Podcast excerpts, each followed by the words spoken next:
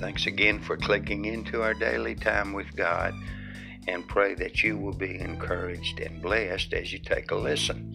Today, our scripture reading is taken from Psalm 33, verses 1 and 3 in part. Rejoice in the Lord, O you righteous. Sing to him a new song.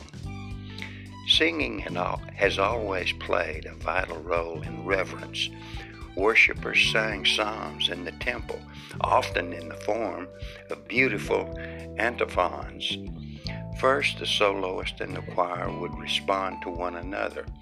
Then the choir and the worshippers would do the same. Jesus and his disciples sang a hymn after the Lord's Supper, Matthew 26:30. Paul encouraged believers to address one another with psalms and hymns and spiritual songs, Ephesians 5:19. The purpose of singing is not simply to prepare worshipers for the sermon. If so, singing would be just a gimmick. Paul would have frowned on such an idea because he was convinced that the gospel alone, truthfully proclaimed, is the power of God to salvation. Romans 1 6. We sing because it is an effective way to express our adoration, our supplication, or our testimony. Through song, we praise our God and edify one another. Writer of Psalm 33 called upon the worshiping Israelites to sing praise to God for his powerful word, his unfailing counsels, and his continual concern for his people.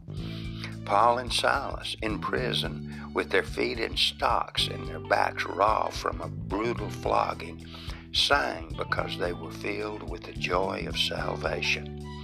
If we truly love the Lord, we will join enthusiastically with others in praising Him through song.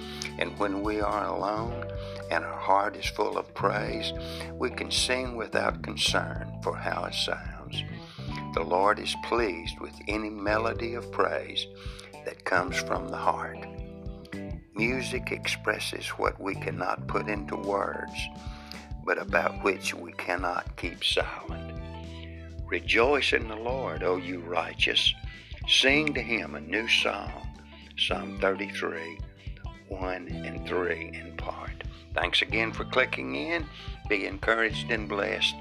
And once again, be glad and rejoice in this day that God has given you.